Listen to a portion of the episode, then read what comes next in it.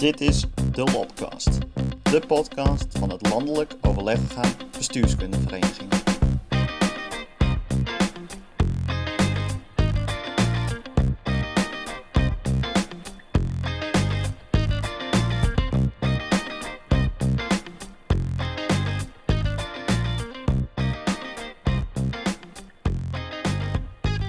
Welkom allemaal bij alweer de tweede Lobcast.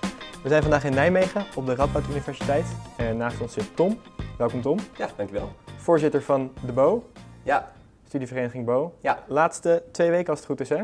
Ja, dat, uh, het zit er alweer aan te komen, het einde van mijn bestuursjaar. Hoe heb je het beleefd? Ja, bijzonder.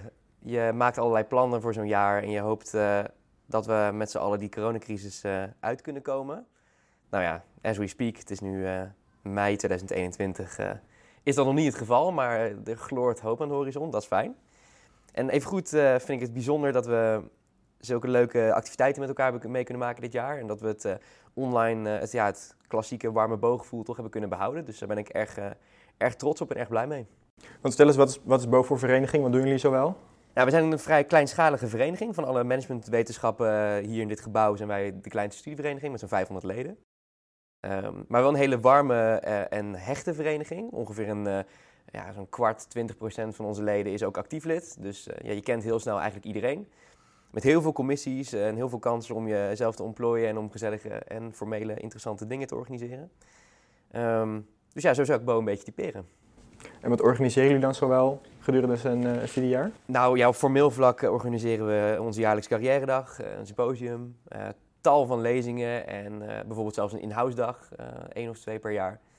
Um, en informeel ja, gaat het eigenlijk alle kanten op. Van de traditionele kanten is jullie wel bekend, zo nu en dan. Uh, tot een mannen-vrouwenavond, studiereis, skireis, excursies. Um, ja, tussentijdse tripjes uh, zijn bij ons ook niet onbekend. Uh, en verder zijn commissies altijd vrij om hun creativiteit los te laten op alles wat maar uh, in hun ogen leuk lijkt. En uh, dat wordt dan beloond met een uh, mooi aantal inschrijvingen. Klinkt heel gezellig. Ja. En het afgelopen jaar konden die dingen natuurlijk wat minder. Ja. Uh, wat zijn nou dingen die jullie het afgelopen jaar hebben georganiseerd waar je denkt van, nou, dat is wel echt heel tof uh, dat we dat nog hebben kunnen doen? Nou, wat ik dus heel erg merkte binnen zo'n vereniging is dat je heel erg dezelfde ja, interesses hebt en ook heel graag hetzelfde zou willen gaan doen. En dat is vooral dat stadje in, hè? Dat mooie stadje hier van ons. Um, maar dat kan natuurlijk niet.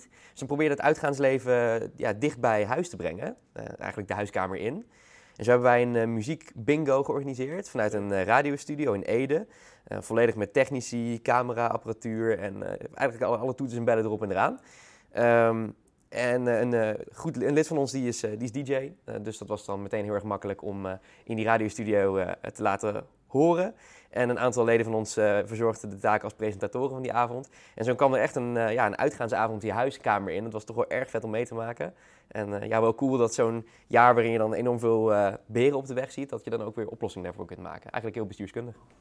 Ja, eigenlijk wel, ja. En naast voorzitter van, uh, van B O W natuurlijk ook gewoon bestuurskundestudent hier. Ja. Uh, kan je daarover wat vertellen? Hoe is het om bestuurskunde te studeren aan de Radboud Universiteit in Nijmegen?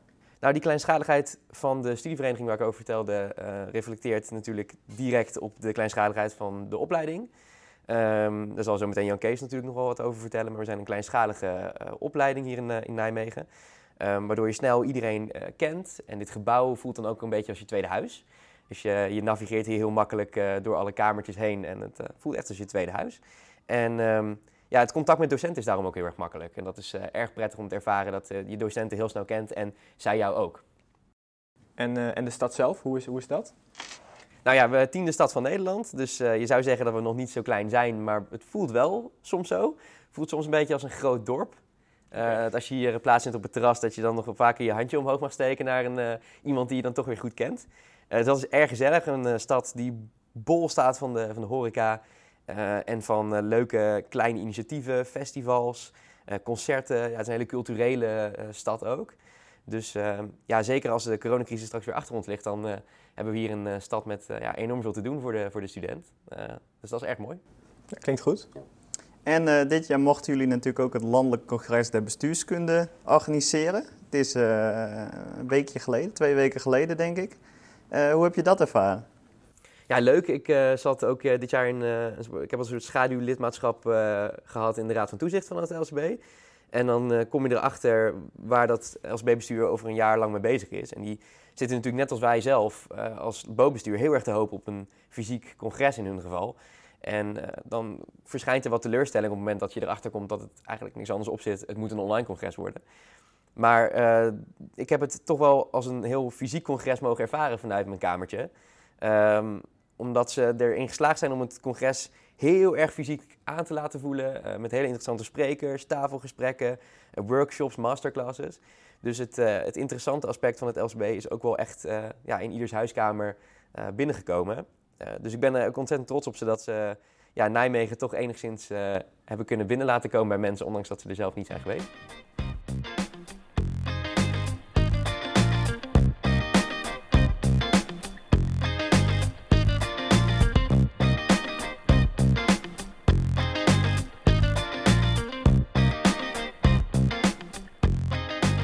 Inmiddels bij ons aangeschoven Janke Zelderman, universitair hoofddocent bestuurskunde aan de Radboud Universiteit te Nijmegen. Welkom in de podcast. Ja, leuk. Uh, dank voor de gastvrijheid dat we hier op de Radboud Universiteit uh, deze podcast mogen opnemen. Uh, we hebben het net gehad met Tom over studeren in Nijmegen. Ja. U bent zelf ooit in Rotterdam begonnen. Ja. Wat is nou de leuke studentenstad? Haha. Nou, dat is best een ingewikkelde vraag. Ik, ben, ik heb in Nijmegen gestudeerd, planologie, maar ik kom uit de omgeving van Rotterdam, uit mijn jeugd. Dus ik, um, ik, vond het hier, ik heb in Nijmegen hier planologie gestudeerd en toen ben ik in uh, Rotterdam uh, bij bestuurskunde gaan werken. En uh, dat was in negentien tweeënnegentig. En ik heb vijftien jaar op de Erasmus Universiteit gewerkt en ik vond het wel een hele fijne en leuke universiteit om te werken. Alleen, wij zijn altijd hier in Nijmegen blijven wonen. En uh, toen mijn oudste dochter drieënhalf was, dacht ik, ik moet wonen en werken dichter bij elkaar brengen. Nou ja. Jullie zijn naar Nijmegen afgereisd. Je ziet wat een mooie stad het is, wat een mooie campus het is. Zeker. Het leven is hier zo ontzettend veel relaxter dan in, het, in de drukke Randstad, dat ik ervoor koos om, uh, om hier te gaan werken. En ik heb de Erasmus Universiteit heel lang gemist. Ik heb ook nog op een ander instituut in uh, Rotterdam gewerkt. Het Instituut Beleid en Management van de gezondheidszorg heette dat toen nog. En daar heb ik eigenlijk echt geleerd wat bestuurskunde is. Omdat ik daar met gezondheidseconomen en juristen zat en, en, en, en sociologen. En dan leer je eigenlijk je eigen discipline heel goed kennen. En toen kwam ik hier en um, ja, dus inmiddels alweer sinds tweeduizend zes werk ik hier. Um, dus ik voel me nog steeds heel erg verbonden met Rotterdam en met de Erasmus Universiteit. En daar ben ik ook gepromoveerd.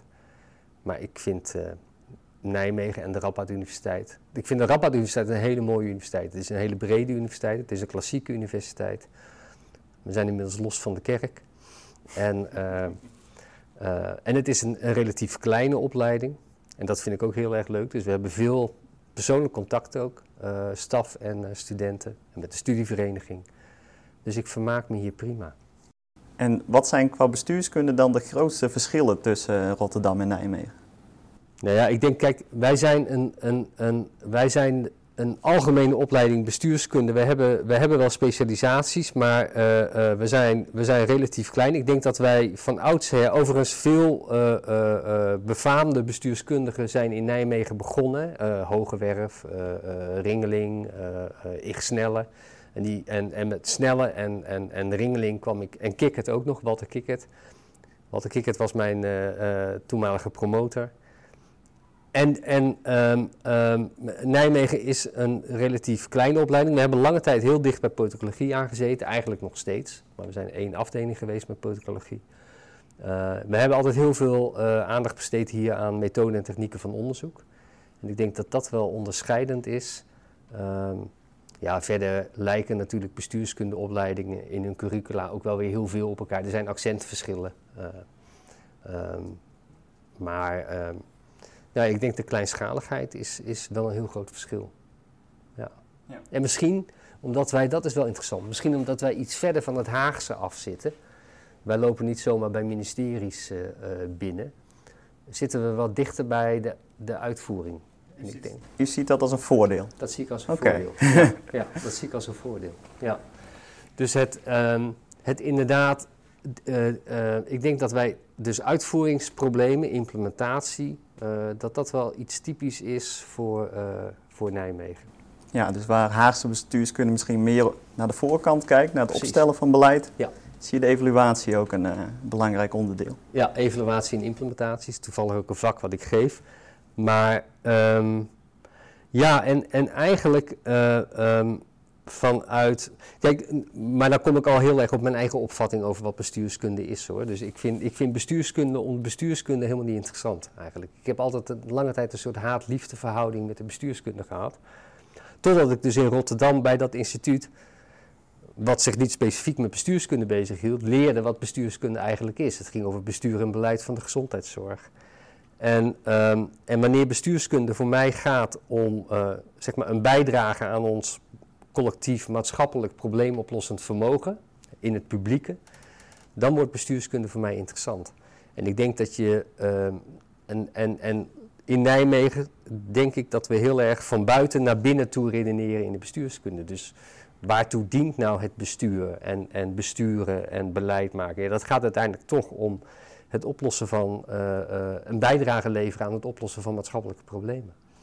Ja. Nou, dat is denk ik specifiek wel. En omdat we wat verder van het Haagse zitten, wordt die Haagse werkelijkheid, die soms ook wel heel ver van de praktijk staat, nou, daar houden wij een beetje afstand. Uh, ja, een beetje onder de kaastop vandaan. Precies, ja. ja.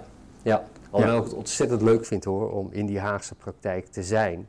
Uh, maar zeker met het onderzoek wat ik nu doe naar uh, het sociaal domein en de jeugdzorg, de hele transformatie van dat sociaal domein, ja, ben ik eigenlijk overal, want dat gebeurt overal. Dat gebeurt in Appelschade, dat gebeurt in, uh, in Nijmegen, dat gebeurt in Maastricht. En, uh, en soms wordt Den Haag eerder als last dan als lust ervaren ja. daartoe. En dat is natuurlijk ook een taak die eigenlijk uit Den Haag verdwenen is. Ja, precies. Ja, ja, ja. ja en dat is ook interessant. We hebben ook nog hier in Nijmegen... En we krijgen daar echt een, een, een mastertrack op, op uh, uh, uh, uh, Europees bestuur en beleid. Uh, vanuit een van onze onderzoeksgroepen ook. Dat doen we samen met de politicologen weer. Europal is die onderzoeksgroep.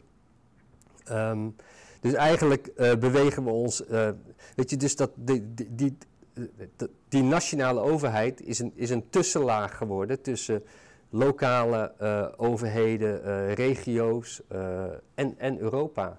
Ja. Nou, dat is wel, dat, hè? Dus als je denkt in termen van multilevel of multiple levels, uh, meervoudig bestuur, uh, dan zijn wij denk ik in onze oriëntatie uh, een, een, uh, naar het Europese niveau en naar dat lokale, regionale niveau. Ja. Dus het nationale niveau steeds wat minder belangrijk geworden binnen het onderzoek en uh, ja. het onderwijs. Ja, ik ja, denk het wel. Ja, ja. Interessant. Voor vandaag heeft u ook een onderwerp uh, uh, meegenomen. Ja. Kunt u dat, dat kort introduceren? Nou ja, kijk, ik ben... Um, dat is wel grappig. Ik ben, uh, ik, ik ben, mijn proefschrift was een institutionele analyse van het volkshuisvesting en gezondheidszorgstelsel. Een vergelijkende analyse daarvan. Dat was institution... We zitten hier in het Eleanor Ostrom gebouw. Dat is natuurlijk... Eleanor Ostrom heeft de Nobelprijs van de economie gewonnen, was een politicologe, maar eigenlijk wat ze deed was bestuurskundig onderzoek. Um, zeg ik altijd. En dus ik eigen haar ook een beetje toe. Ja. En, dus, uh, um, en, um, en, en dat, dat, toen ik destijds met, dat, met die institutionele analyse in aanraking kwam, in mijn proefschrift, toen was het nieuw institutionalisme nog echt nieuw institutionalisme. Dus ik heb nog een half jaar bij... Johan Olsen van de garbage can theorie heb ik gestudeerd in Bergen, eh, in Noorwegen. En, uh, en dus het nieuw institutionalisme was nog echt nieuw institutionalisme. En dan hield je je bezig met institutionele stelselanalyses, bijvoorbeeld van die Nederlandse gezondheidszorg. En dat vergeleek je dan met de Britse of met de Duitse en noem maar op. Maar die verzorgingsstaat heeft zich veranderd. En, uh, en we hebben het net even over die decentralisaties gehad, hè, weg van het Haagse naar het lokale. En, uh, en met die decentralisaties, zou je kunnen zeggen, hebben we nu driehonderdvijftig verschillende stelsels op, in het jeugddomein bijvoorbeeld. Hè. Die driehonderdvijftig gemeenten, die doen het dan weer in tweeënveertig regio's. En dus uh, ik ben nog steeds wel heel erg geïnteresseerd in de institutionele analyse en institutionele component daarvan. Maar ik verbind het nu veel meer met uh, vraagstukken als hoe je uh, instituties... Uh, uh, uh, bestuur, beleid en uitvoering op elkaar kunt betrekken. En, en, en dat hele idee van zo'n transformatie, dat we niet alleen bezig zijn met een inhoudelijke transformatie van beleid, maar dat daar ook een belangrijke institutionele transformatie mee gepaard gaat. Bijvoorbeeld interbestuurlijke verhoudingen zijn wezenlijk aan het veranderen. En als je daarover gaat nadenken, En eigenlijk heeft het altijd al in mij gezeten, want het is niet iets wat ik nieuw ontdekt heb, maar eigenlijk was het een soort thuiskomen bij mezelf. Dan kom je op dat pragmatisme uit. Ik ben een pragmatist, maar pragma- pragmatisme met een grote P. En in negentien zevenentwintig publiceerde, en dat is een Amerikaans publiek-filosofische en wetenschapsfilosofische stroming. Dus die, die eigenlijk de publieke filosofie en de wetenschapsfilosofie betrekken die op elkaar.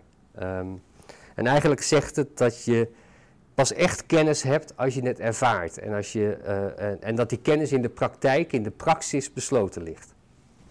Um, dat, is, dat is pragmatisme. En pragmatisme komt eigenlijk steeds weer op in die fase waarin we met fundamentele veranderingen bezig zijn. Dus wanneer eigenlijk gewoon...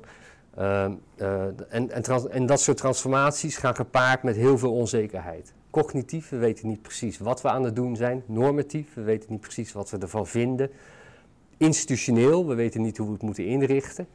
Uh, en strategisch, want iedereen gaat zich dan gedragen ten opzichte van elkaar. Heeft eigen belangen, heeft gemeenschappelijke belangen. En allemaal onzekerheden. Wicked, het is een wicked problem. Ja. Um, En dan, aan wat heeft u dan een paar voorbeelden van, van grote institutionele veranderingen waarbij ja. dat pragmatisme dan opkomt? Nou ja, bijvoorbeeld de ontwikkeling van onze verzorgingsstaat eind, of, uh, uh, dus, dus, uh, uh, eind negentiende eeuw, begin twintigste eeuw. Uh, uh, uh, uh, dat we uh, erachter kwamen dat uh, de volkshuisvesting een antwoord is op een volksgezondheidsvraagstuk bijvoorbeeld. Dus dat we eigenlijk naar hele onverwachte oplossingen, op, op, met, met nieuwe problemen geconfronteerd werden. En eigenlijk onverwachte oplossingen vonden. Uh, daar zat heel erg een pragmatische grondhouding achter, om, van hoe we dat deden. En ik denk dat we nu in deze hele fundamentele... We zitten nu ook in zo'n fundamentele transformatie. Dus die, die, die, die decentralisatie in het sociaal domein staat echt voor een nieuwe verzorgingsstaat waar we naar op zoek zijn. Maar we weten nog amper eigenlijk wat dat precies inhoudt en, en, en hoe we die moeten inrichten, hoe we die moeten besturen, hoe we die moeten organiseren en noem maar op. Ik bedoel, je leest het dagelijks bijna in de krant. Hè? Als het niet over corona gaat, gaat het over de jeugdzorg bijvoorbeeld. En alle gemeenten, of negentig procent, staat in het rood. Um, Dus we, we weten heel veel niet. En pragmatisme is eigenlijk een, de kunst van het uh, te weten komen. Pragmatisme is eigenlijk de, is misschien veel meer een methode uh, dan dat het een pasklaar antwoord heeft. Maar het is een methode om er met elkaar, overheden onderling, maar ook overheden en maatschappelijke partijen, Uh, um, um, uh, de oplossingen te vinden voor uh, de, de urgente vraagstukken uh, waar, waar we mee geconfronteerd worden. En dat boek uit negentien zevenentwintig van John Dewey heette The Public and its Problems. Dus dat is, dat is ook uh, uh, vanuit problemen uh, uh, richting bestuur en beleid redeneren in plaats van andersom, zeg maar. Um, nou, dat, dat past natuurlijk bij die Nijmeegse benadering die ik net schetste. Maar het past wonderwel en wondergoed ook bij mijzelf. En pragmatisten hebben, ja, die, dat, er zijn eigenlijk drie kenmerken, denk ik, van het pragmatisme. Het is probleemgedreven, dus je, je, je houdt je bezig met de, met, met, met de problemen die burgers in hun alledaagse leven tegenko- tegenkomen. Kinderen en gezinnen die hulp, ondersteuning nodig hebben. Op het gebied van bestaanszekerheid, uh, ontwikkelingskansen, uh, veiligheid. Um, het is probleemgedreven, het is bij uitstek... Uh, uh, zoekende naar hoe, hoe we op een deliberatieve manier met elkaar erover nadenken, praten, uit kunnen komen. En het is uh, reflexief. Dus wat betekent dat nou voor het openbaar bestuur zelf, voor de overheid zelf? Uh, wat betekent dat voor de bureaucratie? Uh, wat betekent dat voor onze omgang met het recht, bijvoorbeeld? Uh, en in, in, in al die zaken uh, claimen pragmatisten niet een pasklaar antwoord te hebben, maar... Uh, geven pragmatisten eigenlijk een weg, een methode om, een, om, een, om het met elkaar te vinden. Ja. Dus het, als, als publieke filosofie of als politieke filosofie heeft het pragmatisme ook niet een uh, eenduidig uh, rechtvaardigheidsschema bijvoorbeeld. Uh, uh, zoals andere politieke filosofieën dat hebben. Uh, maar het zegt eigenlijk dat als we met elkaar uh, uh, een gemeenschap vormen of dat willen vormen, dan is hier een methode om er met elkaar uit te komen. En daar gaat ook heel vaak veel strijd natuurlijk uh, mee gepaard en, en, en conflict. Uh, maar dat is onderdeel van, van het proces. En het is dus in die zin ook een democratische uh, uh, benadering. Ja, en het klinkt heel logisch dat je zegt we beginnen ja. bij het probleem. Ja. Uh, heeft u ook voorbeelden waarbij dat niet zo is? Ja, die zijn er te over helaas. Ja, ja, ja. Nou ja, dat... Um, een, een heel mooi voorbeeld... Uh, naar mijn eigen onderzoekstermijn... In een, uh, in, een, in een stad, een niet nader te noemen stad, zeg ik dan altijd. Uh, uh, daar hield ik een presentatie voor uh, ambtenaren en voor het college. En, uh, en ik, ik deed verslag van het onderzoek wat wij hadden gedaan in wijkteams. En uh, nou gaat het, dat, die, dat hele idee van die transformatie is, is dat we uh, uh, het anders moeten organiseren, dichter bij de burger, maatwerk... Uh, En dat we uit moeten gaan van de zelfredzaamheid of eigen kracht van die burger. Dus ik zeg daar dat in de casuïstiek, want we zijn gewoon begonnen met geanonimiseerde dossiers, gewoon, gewoon concrete casuïstiek en hele complexe casuïstiek en ook buikpijnverzorgende casuïstiek. Dus ik zeg tegen die ambtenaren, ik ben niet veel zelfredzaamheid tegengekomen bij de mensen die hier bij het wijkteam aankloppen. En toen werd er een ambtenaar heel boos. Die zei, ja, maar het staat in onze beleidsnota's.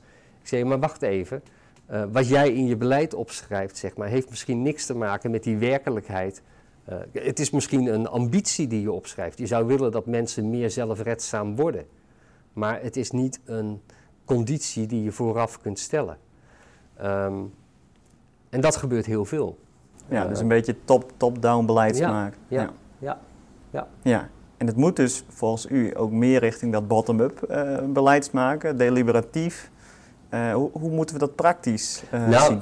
Één, één, het, uh, pragmatisten kunnen niet tegen tegenstellingen. Okay. Dat is iets, dat is iets en, en daarom herkende ik het ook, want dat kan ik, dus, dat kan ik ook niet. Dus, een, dus uh, uh, een, een pragmatist kan niet tegen de tegenstelling tussen verticaal en uh, horizontaal. Of tussen centraal en decentraal. En dus ook niet uh, uh, top-down versus bottom-up. Het is, je zoekt altijd, je zoekt altijd de derde positie of de derde weg. Dus het is... Het is en verticaal en horizontaal. En het is, het is, ja, we hebben met elkaar gemeenschappelijke ambities.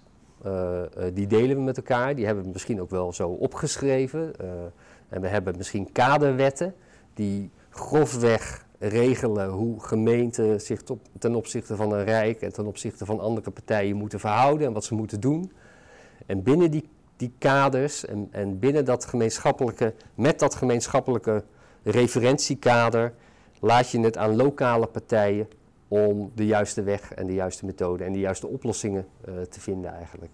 Uh, dus het is, um, um, het, is, het, is niet, het is niet anarchie, het is niet anarchistisch, het is niet uh, anything goes. Het is um, uh, wel degelijk op een systematische, gedisciplineerde, gestructureerde manier uh, partijen de vrijheid geven... die daar veel deskundiger in zijn, alleen al omdat ze de problemen van de burgers veel beter kennen, um, die daar veel professionelen misschien in zijn, om die de ruimte te geven om met oplossingen te komen.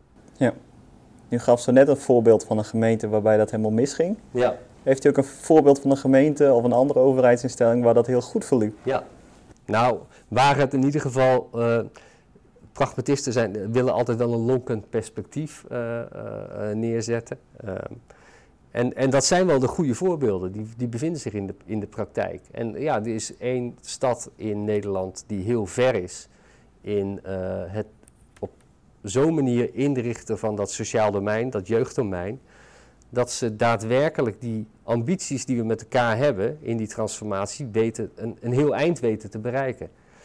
En het interessante is dat Uh, die gemeente uh, intern anders is georganiseerd dan veel andere gemeenten. Het is veel meer een open bureaucratie. Het is een heel ander soort uh, uh, uh, uh, gemeentelijke organisatie ook. Uh, maar het is nog steeds een bureaucratie. En, die, die, die, en, en er zijn heel veel uh, liaison-posities uh, uh, met dat hele netwerk wat zich in dat sociaal domein bevindt. Dus al die professionals en aanbieders en noem maar op. En, Er zijn dus ook heel veel, uh, uh, uh, er zijn, er zijn heel veel horizontale relaties, er zijn ook verticale relaties en die kunnen eigenlijk ook wisselen. Die, die, die posities wisselen ook voortdurend, want de bestuurder kan een bovengeschikte positie hebben als het gaat om het verlenen van mandaat of het maken van hè, of het, het, institutionele regelingen, afspraken. maar heeft een ondergeschikte positie wanneer het gaat om professionele kennis, namelijk het, het, het, het leveren van ondersteuning aan die kinderen en gezinnen. Um, en dat wisselt voortdurend. En je ziet dus ontzettend veel dwarsverbanden eigenlijk tussen die gemeentelijke organisatie en dat sociaal domein. Um, en het interessante is dat, uh, uh, uh, dat, dat, dat dat alsmaar verder door wordt ontwikkeld. Dus dat is niet, dat is niet af. Die transformatie is ook nooit af. Um, um, maar ze weten heel goed wat ze aan het doen zijn.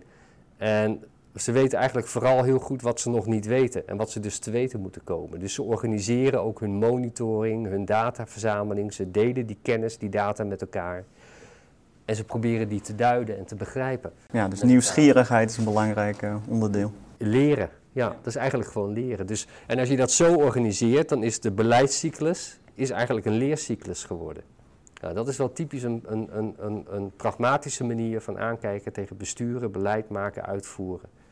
Noem maar op. Ja, dat past ja. natuurlijk goed bij die evaluatiekant van de universiteit hier. Ja, ja. ja.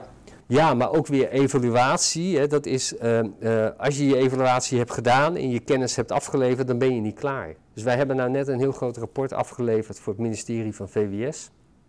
Naar vijf succesvolle voorbeelden. Er zijn meer gemeenten hoor dan Utrecht, dus vijf gemeenten, maar de, Utrecht was er daar één van.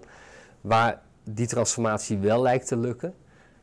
En het is typisch voor pragmatisten om daar dan onderzoek naar te gaan doen. Uh, omdat we de slechte voorbeelden, die kennen we genoeg. En we weten, uh, we hebben ontzettend veel kritische papers. Hebben jullie ook vast, vast wel gehad over nieuw public management. Uh, het ene paper na het andere. Maar, maar wat is dan het alternatief? Hè? Wat is dan de...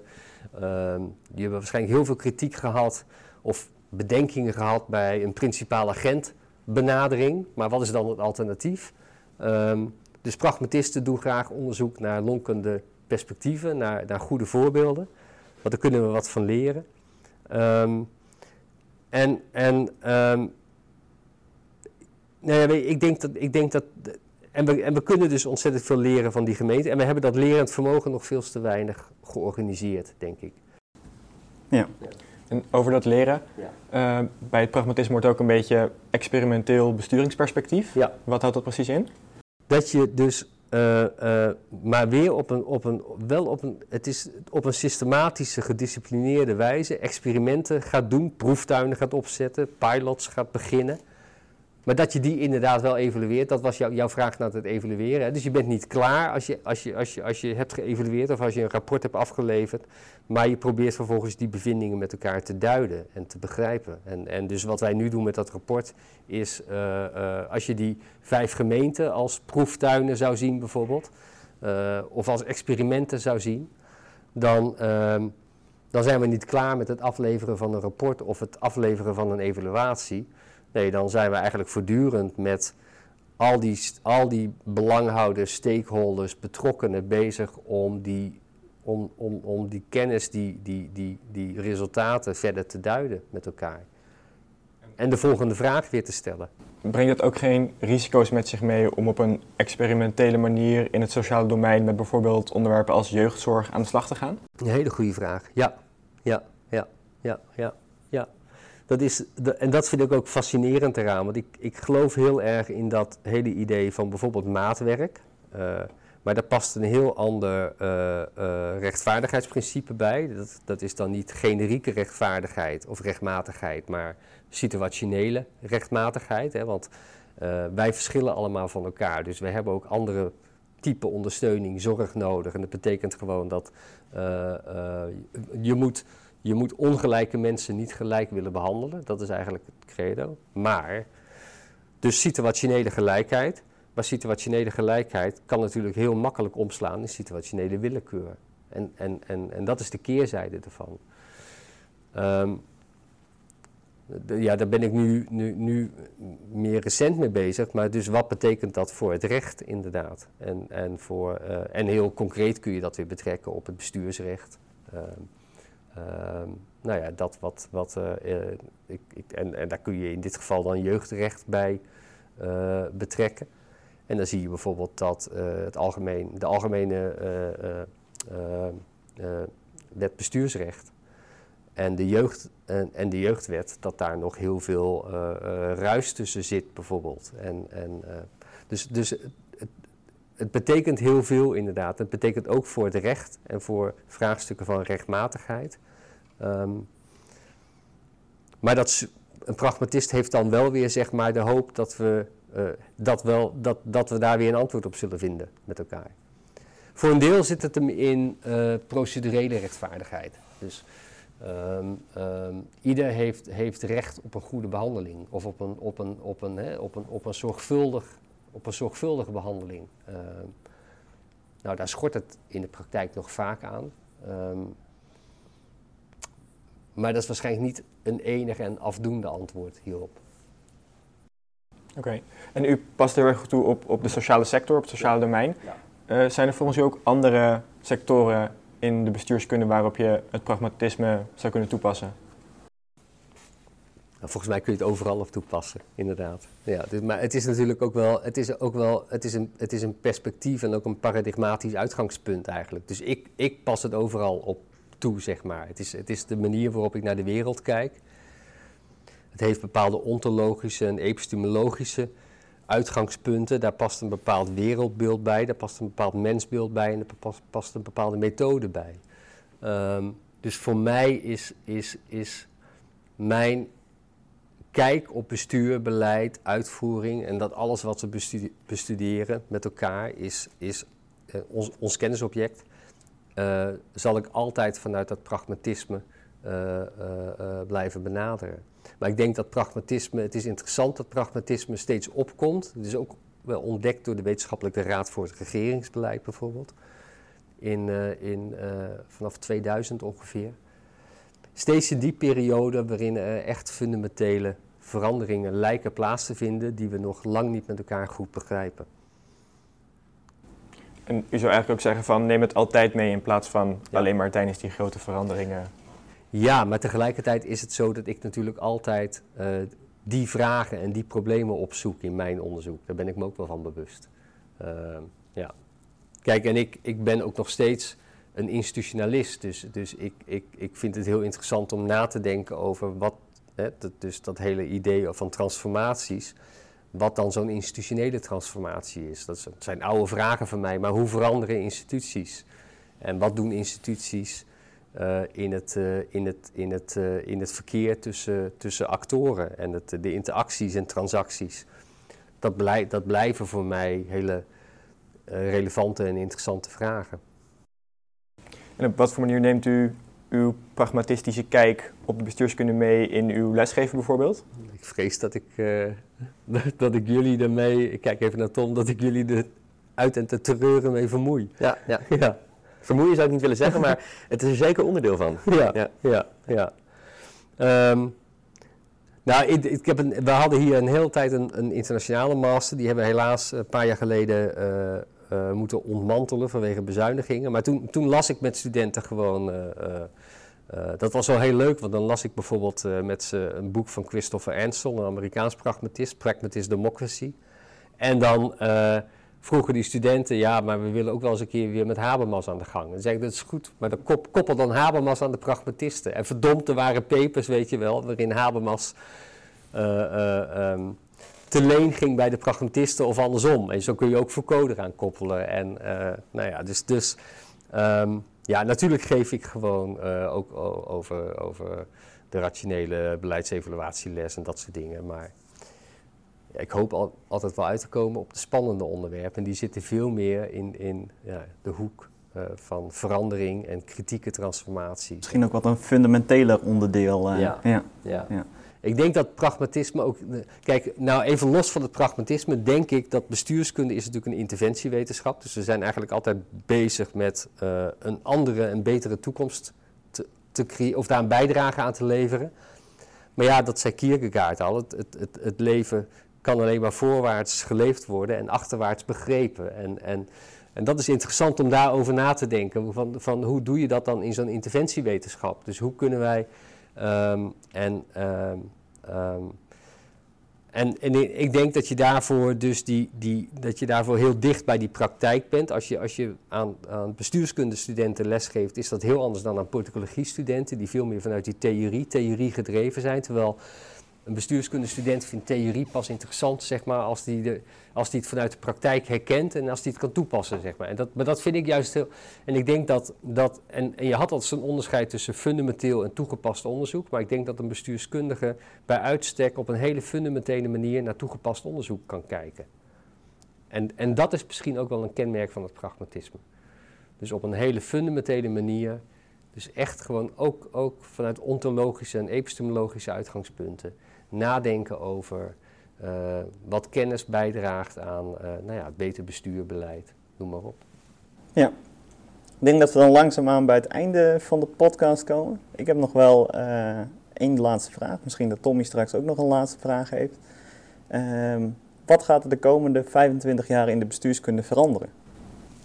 Oei, dat is een... Um, um, Ooit zei iemand, sociale wetenschappers zijn heel goed in het voorspellen van het verleden. Ja. Uh, dus, uh, um, nou, ik denk dat we, we komen wel vanuit een hele... Inter- ik, ik, denk dat, ik denk dat de universiteit heel erg aan het veranderen is en de academie. En, en, en als je nu ziet, ik ben, zelf, ik ben ook vice-decaan onderzoek. Uh, het is niet meer zo dat de universiteit in die ivoren toren zit, maar dat onze kennis een directe bijdrage en impact moet hebben, maatschappelijk relevant moet zijn, maatschappelijke impact. Nou ja, d- daar heeft bestuurskunde een hele belangrijke bijdrage aan te leveren. Dus je ziet ook dat, alhoewel internationaal publiceren, wetenschappelijk publiceren in de internationale journals, dat het heel belangrijk is dat we bijvoorbeeld met ook de Vereniging voor Bestuurskunde, waar ik bestuurslid van ben, die zie je weer ontzettend bloeien en opleven, omdat we zien dat, dat, dat ja maar wacht even, die, die directe bijdrage aan een maatschappelijk debat, aan, aan, aan, het, aan het oplossen van maatschappelijke problemen, van kwesties, um, dat, is, dat, dat is het bestaansrecht ook van een universiteit en ook van, een, van, van, van, van de wetenschap. Um, nou ja, en dus ook bij uitstek van de bestuurskunde. En ik denk dat dat steeds belangrijker gaat worden. En waar we vroeger een soort kunst tot onderscheid hadden tussen kennis maken en kennis delen, zeg maar, zie je dat dat nu steeds meer in elkaar geschoven wordt. Ja, ja ik ja. heb ook nog wel één uh, laatste vraag. Ja. Um, wat zijn nou onderwerpen in het maatschappelijk debat waarin we in de toekomst nou de pragmatische besturingskunst terug gaan zien? En misschien dan in de recente toekomst. Wat zijn de onderwerpen die spelen waarin u ja, denkt? Ja, ik denk, dat, ik denk dat, dat, dat de ontwikkelingen die we nu eigenlijk nog maar net in gang hebben gezet, dat die nog wel even bij ons blijven. Dus in dat sociaal domein, in die verzorgingsstaat. Maar ik ben eigenlijk planoloog, hè, zei ik geloof ik bij het begin. Ja. Nou ja, de omgevingswet komt eraan. Uh, uh, ook heel decentraal. Omgevingsvisies. Uh, Als planoloog vroeg ik me af, waar is mijn oude vakgebied gebleven, lange tijd. Hè? Want dat was toch altijd nationale planning en ruimtelijke ordening. Um, ik denk dat ook daar, zeg maar, uh, uh, uh, je dit soort, um, uh, dit soort gedachtegoed bij nodig hebt.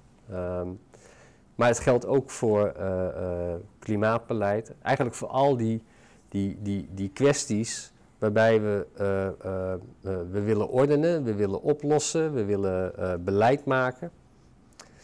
Maar we weten eigenlijk niet goed hoe en wat en, en op welke manier en met wie. Uh, dus die wicked problems, ja, daar zul je dat bij gebruiken en bij nodig hebben. Oké, okay, hartstikke bedankt. Ja, dat lijkt me een uh, mooie afsluitende zin inderdaad. Ja. En heel erg bedankt dat u mee wou uh, werken. Nou, jullie bedankt en voor die uh, reis naar Nijmegen die toch minder lang bleek te zijn dan jullie van tevoren hadden gedacht. Maar uh... we komen snel weer een keer terug. Hartstikke goed. Oké. Okay. Hartelijk dank voor het luisteren allemaal. De volgende keer gaan we naar Enschede op bezoek bij studievereniging Sirius. En dan staat er ongetwijfeld weer een ontzettend interessante Lobcast op jullie te wachten.